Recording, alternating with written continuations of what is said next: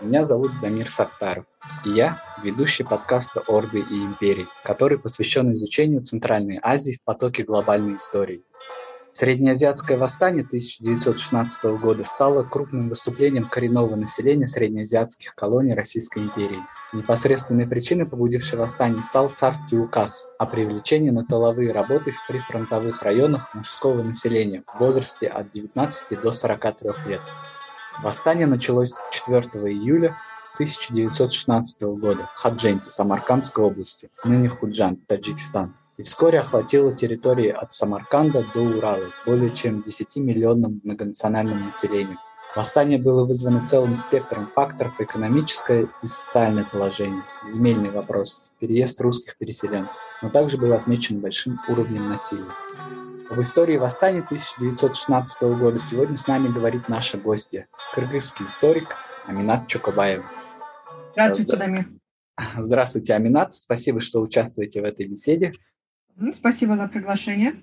К 1916 году основная территория, о которой мы ведем речь, была административно распределена между туркестанским и степным генерал-губернаторствами. Для начала, вот, вы не могли бы обрисовать контекст, предшествующий 1916 году? И принято ли называть генерал-губернаторство колониями или же владениями? А, да, ну давайте, чтобы ответить на этот вопрос, сначала разберемся в том, что мы понимаем под колонией, и в том, что мы понимаем под владениями. А владение подразумевает собственность а имущества. В нашем случае такой собственностью являются территории Туркестанского и Степного генерал-губернаторства, а также их население и ресурсы. Более того, владение подразумевает наличие собственников, которым в Российской империи являлся э, император. В чем же отличие владения от колонии? Толковый словарь дает следующее определение колонии. Колония – это страна или территория, не имеющая политической самостоятельности – и находящиеся под властью иностранного государства.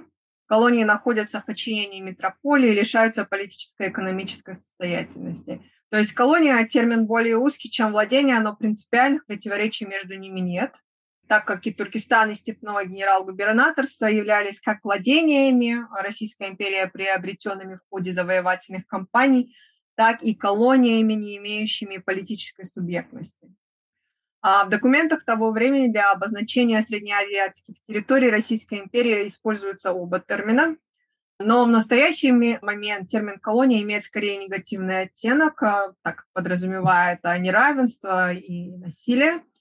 И поэтому в современной российской историографии Средняя Азия часто упоминается в качестве владений, а не колоний. Что интересно, в тот временной период, о котором мы говорим, то есть в начале 19 а, то есть в 19 и начале 20 века, а, термин колония негативных коннотаций не имел. Иметь колонии считалось престижным, а, равно как и быть империей, то есть большим могучим государством. И, как показывает Александр Моррисон в своих публикациях и своей недавно изданной книге, Завоевание Средней Азии было продиктовано не только соображениями а, безопасности, обеспечения безопасности на южных границах Российской империи, но также и соображениями престижа и репутации, которые Россия стремилась поддержать и усилить. А, и Александр Моррисон также показывает на примере Британской Индии, что а, до революции 17 года российское управление Средней Азии было сравнимо с управлением другими колониями. Вот. Что же входило, а, какую форму имели туркестанские степные, степное генерал-губернаторство а, к 1916 а, году? Ну, надо отметить, что в состав туркестанского степного, туркестанского генерал-губернаторства входили территории Южной, Южного Кыргызстана, Узбекистана, Туркменистана, а также Таджикистана. А в то время как состав степного генерал-губернаторства входила, а, а, входила территория современного Казахстана, практически всего современного Казахстана, за исключением нынешней Алматинской области, которая входила на тот момент в Семиреченскую область. Семиреченская область была интересным административным образованием, потому что она переходила из степного генерал-губернаторства состав туркестанского генерал-губернаторства. То есть она как бы меняла руки постоянно. На момент восстания Семиреческая область находилась в составе туркестанского генерал-губернаторства. В каком состоянии находились эти российские колонии? Как проходило административное управление этими землями? Территории туркестанского генерал-губернаторства входили в Туркестанский военный округ, то есть э, администрация там была не общегражданской, как э, на территории европейской части России, но она была военной. То есть Туркестанское генерал-губернаторство и степное генерал-губернаторство, они управлялись иначе, а, нежели территории а, европейской части России. Там было военное управление, то есть а, главами губернаторств, соответственно, являлись генерал-губернаторы, они были военными. И у Туркестана не было политического представительства, до 1905 года, то есть а первые депутаты от Туркестана были представлены только в Доме первого Созова. В 1907 году Туркестан потерял всякое политическое представительство, а, то есть а, депутатов от Туркестана а, после 1907 года в Доме уже не было. Правление Туркестаном осуществлялось военными, да, а не вообще гражданскими чиновниками. Затем на нижнем уровне управление осуществлялось властными управителями, которые избирались из числа местного населения, которые составляли низший уровень колониальной администрации, а, но в основном администрация была представлена европейскими чиновниками, которые присылались да, из европейской части России для управления краем. И управление осуществлялось статутами, а, например, временным статутом 1868 года, чье действие распространялось на степное генерал-губернаторство и на Семиреченскую область. И э, самое главное в нем было то, что а, оно содержало статьи об управлении земельными имуществами новых э, территорий да, Российской империи а, в Средней Азии. И э, две статьи этого статута, они давали властям право изымать излишки земель у местного кочевого населения, что привело к изъятию огромных земельных площадей у кыргызов и казахов. Эти земли изымались под использование для переселенцев, что в свою очередь э, привело к недовольству, а, обнищанию местного кочевого населения и являлось как бы одной из предпосылок восстания в 1916 году. А какие ключевые указы экономического характера были приняты царскими властями, которые повлияли на незавидное положение этих земель к 1916 году? Ну, во-первых, и факторы были, наверное, массовое переселение европейской части России, которые я уже упоминала.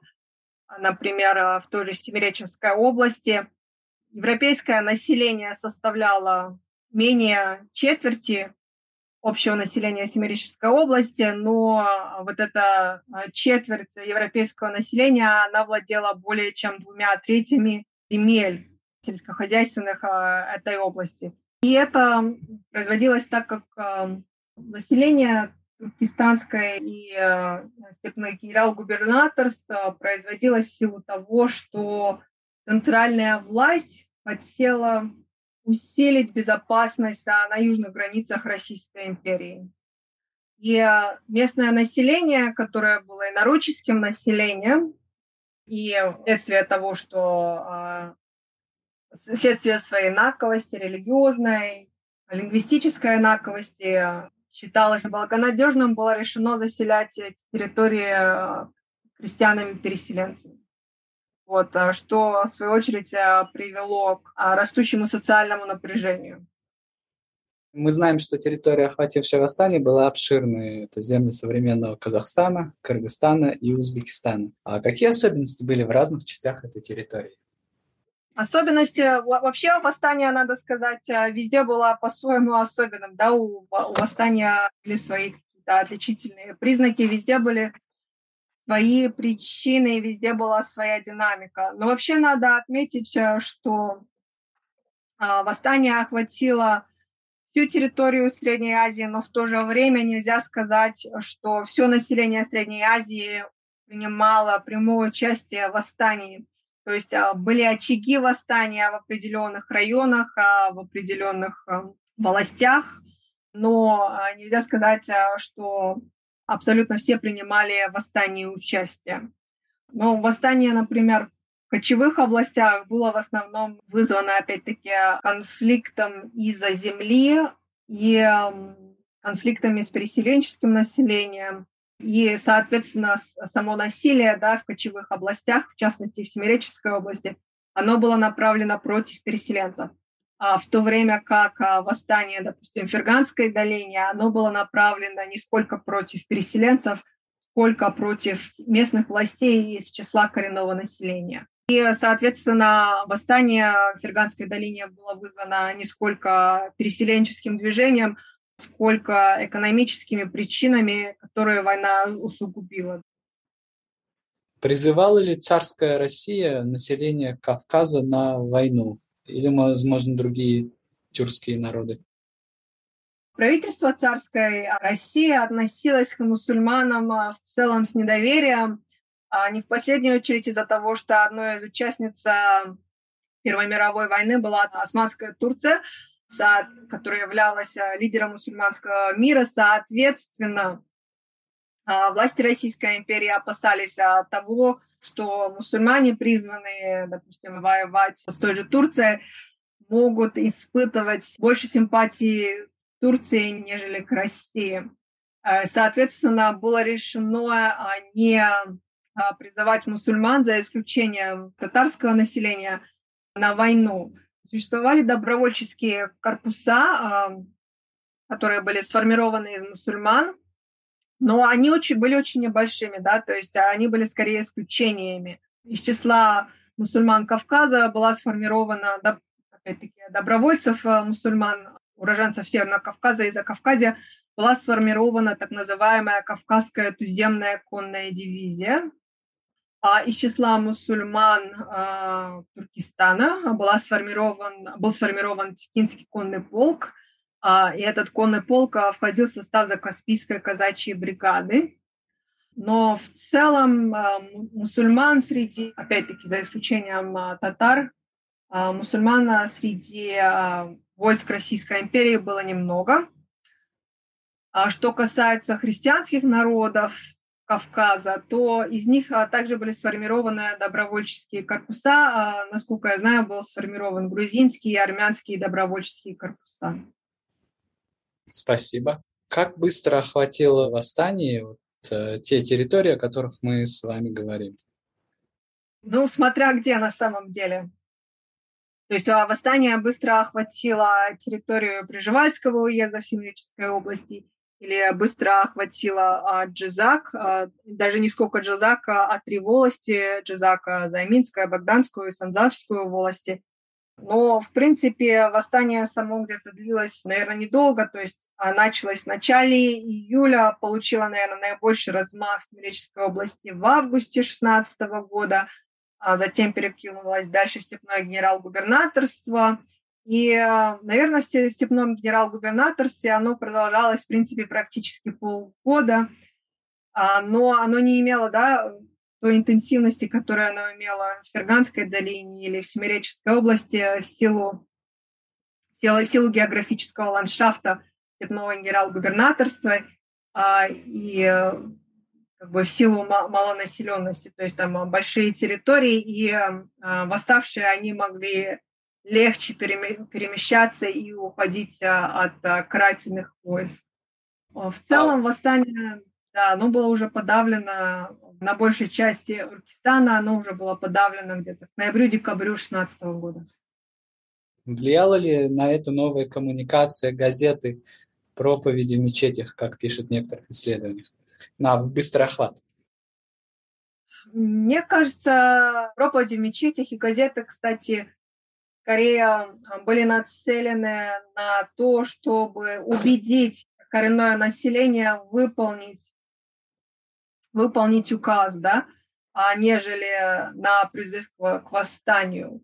Распространение восстания, оно осуществлялось а, посредством корреспонденции, да, то есть посредством переписки между лидерами восстания в разных властях. И так как восставшие стремились а, уничтожить средства коммуникации, тот же телеграф и так далее, то они опирались скорее на посылали джигитов, да, конных для того, чтобы сообщить, для того, чтобы а, общаться как бы с восставшими в других областях. То есть мне кажется, в этом случае новые методы коммуникации сыграли меньшую роль, чем традиционные методы коммуникации.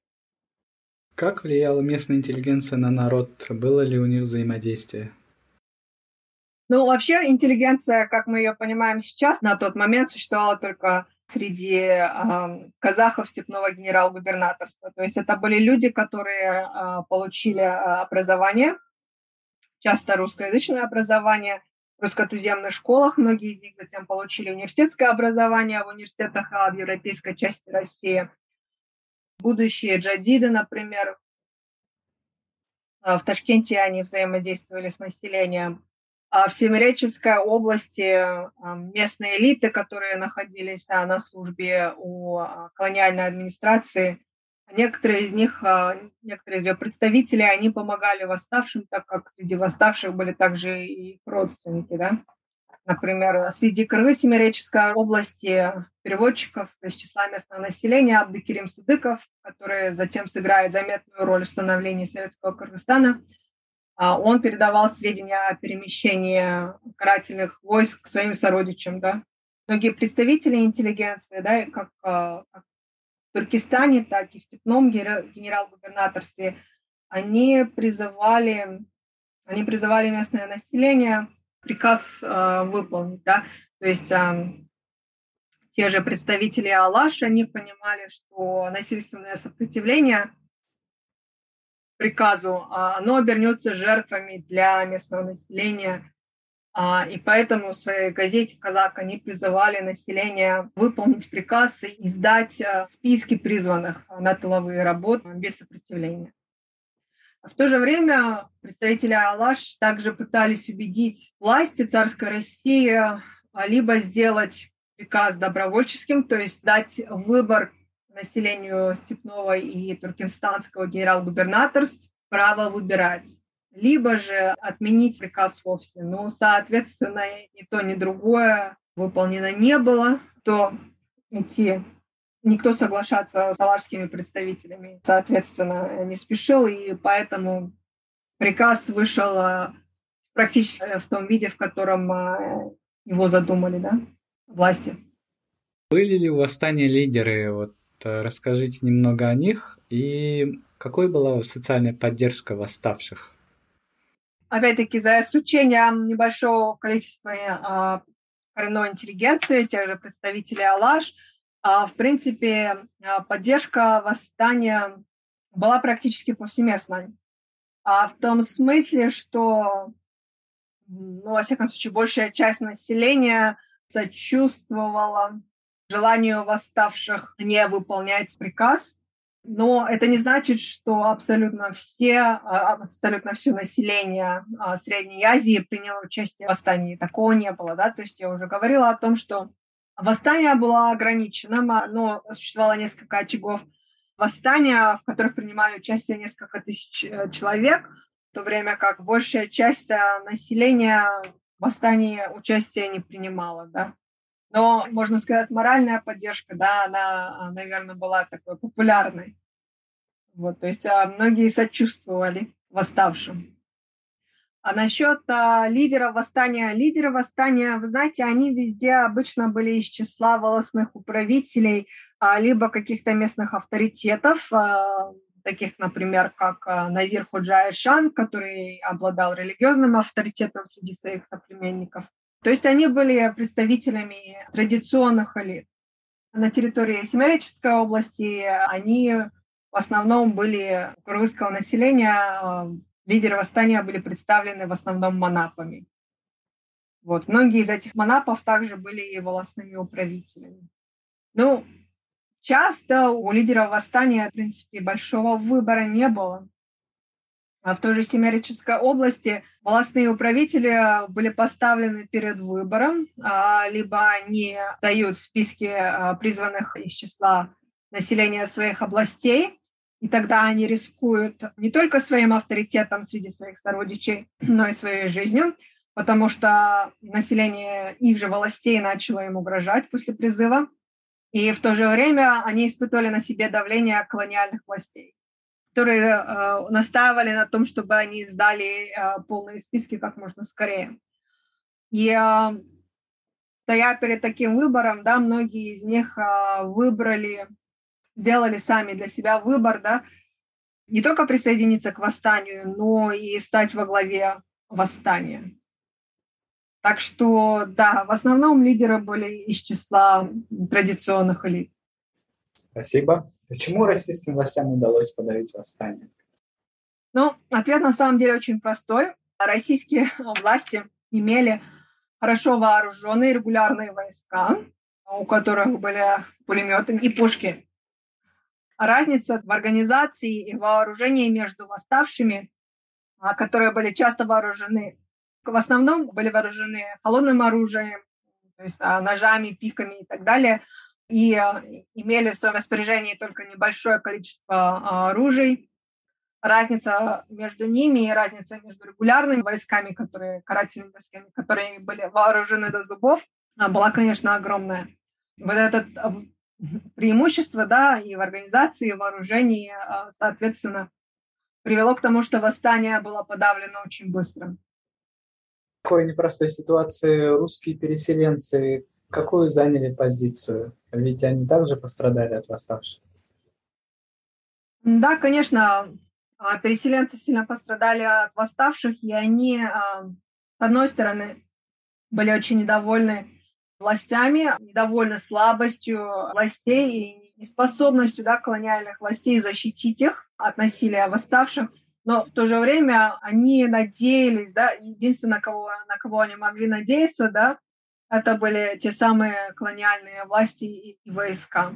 То есть да, надо понимать, что восстание стало возможным во многом благодаря тому, что а, все военноспособное население, то есть а, здоровые мужчины определенного возраста из числа переселенческого населения – они были призваны а, на войну. Переселенческие поселки остались с большей части мужского населения, что и сделало возможным да, восстание. Вот. И в течение вот этих а, двух недель до прихода а, регулярных войск переселенческое население самоорганизовалось, оно создало, создало комитеты, какие-то как бы, добровольческие дружины – а, состоявшие не только из мужчин, которые остались в деревнях, но и даже из э, женщин. И а, вот эта самоорганизация, она помогла переселенческому населению пережить восстание. То есть среди переселенческого населения Приживальского уезда было больше всего жертв, а было более 2000 жертв. Но в то же время, наверное, без самоорганизации жертв было бы еще больше. После подавления восстания проявился такой феномен, как уркун, то есть исход. Э, бежали и казахи, и кыргызы. Но в Кыргызстане он имел более массовый характер. Так ли это? Да, это так. И этот более массовый характер объясняется а, тем, что наибольший размах восстания получила именно в южной части Семиречья, Высокульской котловине Чуйской долине, то есть на территории современного Северного Кыргызстана. И там же а, был наибольший масштаб насилия. А там карательные экспедиции привели к исходу населения да, в Китай. География этой части Семиречской области еще такова, что, в принципе, бежать, кроме как Китая, больше некуда. Поэтому в Высокульское котловине и в Чуйской долине исход населения, а, бегство населения, Уркун, да, как он называется по-кыргызски, объясняется одновременно и размахом насилия самих восставших, и затем как бы масштабом карательных экспедиций и географией самой области. Что стало причиной того, что кыргызы и казахи решили вернуться на родину, и предпринимали ли они совместные действия?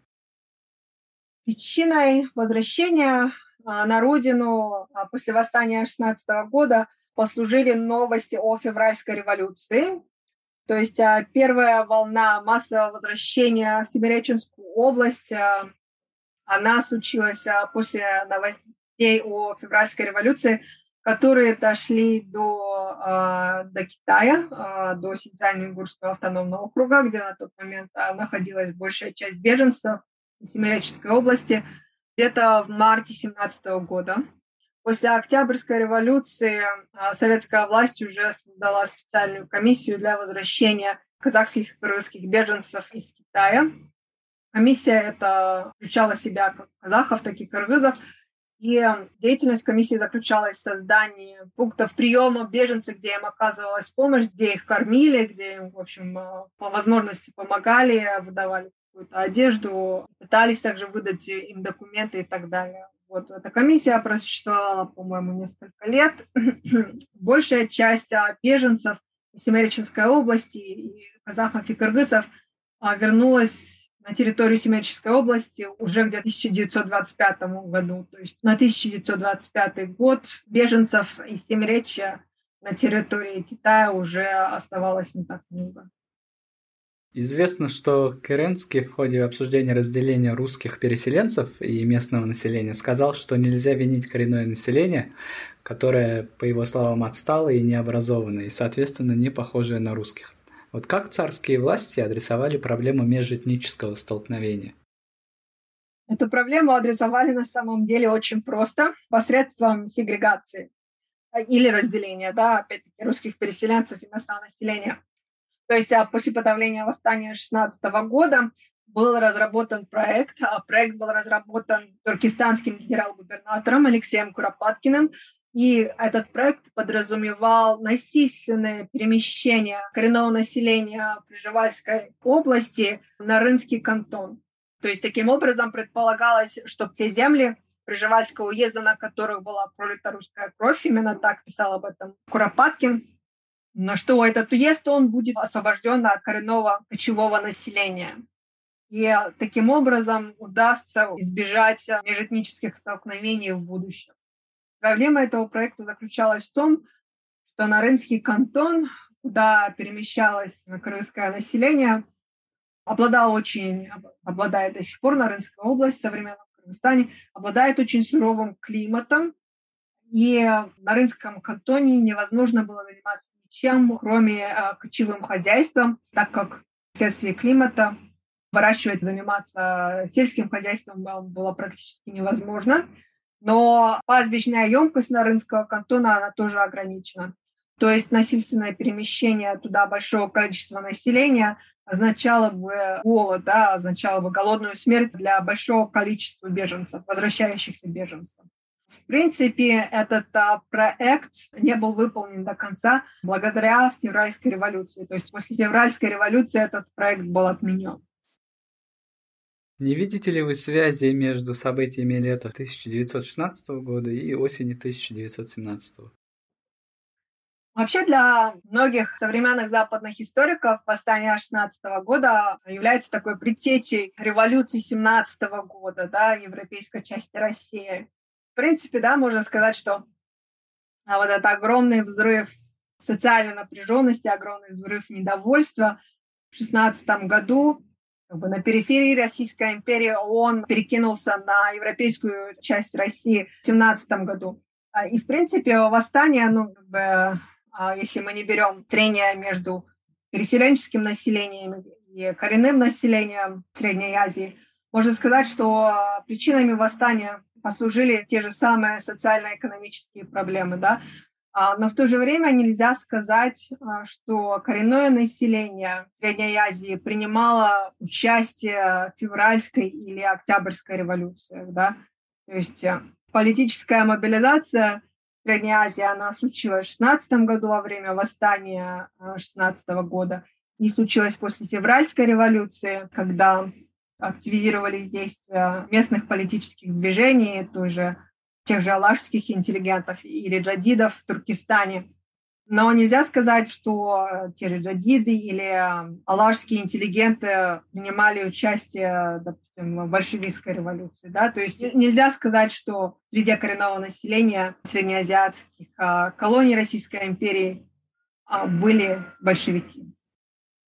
Сегодня отмечается, что большую роль в восстании сыграло иностранное влияние Германии, Турции, а также Китая. Э, действительно ли это так? слухи об участии турецких или немецких агентов ходили еще в то время, на самом деле. Есть даже отчеты царской охранки об якобы каких-то турецких офицерах или немецких агентах, которые спровоцировали восстание, агитировали восставших или принимали даже непосредственное участие в восстании. Но на самом деле как бы, анализ других архивных данных позволяет судить о том, что такого не было. А что все это как бы были, на самом деле были только слухи. Да? Единственное упоминание османских и турецких офицеров я встречала в книге Белека Салтаноева, это кыргызский историк, который написал а, историю красных кыргызов, так называется его книга. Книга, по-моему, книга была написана еще в 21 году, но была опубликована только в 90-е годы, после развала Советского Союза. И в этой книге он упоминает пятеро э, турецких офицеров, но эти офицеры присоединились к кыргызам в ноябре 16 года. То есть э, на тот момент, когда уже восстание было подавлено, и кыргызы бежали из Велической области в Тикес. То есть никакого участия эти турецкие офицеры в восстании принимать не могли абсолютно. А единственное, о чем можно говорить, это о возможном, опять-таки, возможном, не обязательно доказанном, а о возможном участии китайского секретного общества Гляо Хуэй в восстании среди Дунган Семиреченской области. Но даже если представители Геляухэ и имели какое-то влияние или как-то участвовали в восстании, то можно говорить только лишь о очень ограниченном влиянии, потому что э, если Геляо Хуэй и были активны, то они были только активны среди дунган Прижевальского уезда, часть которых также приняла участие в восстании 16 года. Вот, но, в общем, о каких-то других, о каком-то другом иностранном вмешательстве или об участии внешних сил говорить, в принципе, не приходится. Какие оценки восстания имеет сегодня и что спорного в них? И в чем историки не согласны относительно этих событий?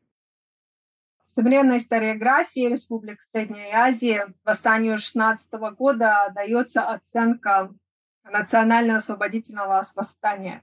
И, в принципе, эта оценка, этот термин понятие национального освободительного восстания был введен еще советскими историками в 20-х годах. То есть этот термин такой общепринятый, и в принципе особых споров он не вызывает. Наверное, более а, спорными являются такие националистические интерпретации, как в историографии среднеазиатских республик, а так и в историографии, в современной российской историографии. То есть о чем я говорю? Например, вообще возмущения российских властей часто вызывают такие работы о восстании 16 года, где делаются упор на жестокости подавления восстания карательными войсками, да, подавления восстания российскими войсками. Несколько лет назад в Кыргызстане как бы нельзя, наверное, сказать скандал, но, в общем, несколько лет назад публикация одного учебника по истории Кыргызстана вызвала такое недовольство представителей российского посольства. А в частности, там содержалась цитата из одного архивных источников, а, где, которая как бы указывала на такое, скажем, а, плохое пренебрежительное отношение и жестокость войск да, по отношению к русскому населению. И, в общем, автору этого учебника, по-моему, даже пришлось переписать этот пассаж, этот параграф а, вот, а, для того, чтобы а, уладить, скажем так, конфликт с российским посольством. В то же время в самой России интерпретация восстания национально-освободительного восстания в принципе нареканий обычно не, вызывает, что может вызвать недовольство представителей российских властей – что касается историографии восстания 16 года, это вот э, такие какие-то упоминания жестокости российских войск, а, жестокости подавления восстания. Что касается самой российской историографии, то в современной российской историографии восстания 16 года существуют две такие полярные э, интерпретации да, восстания.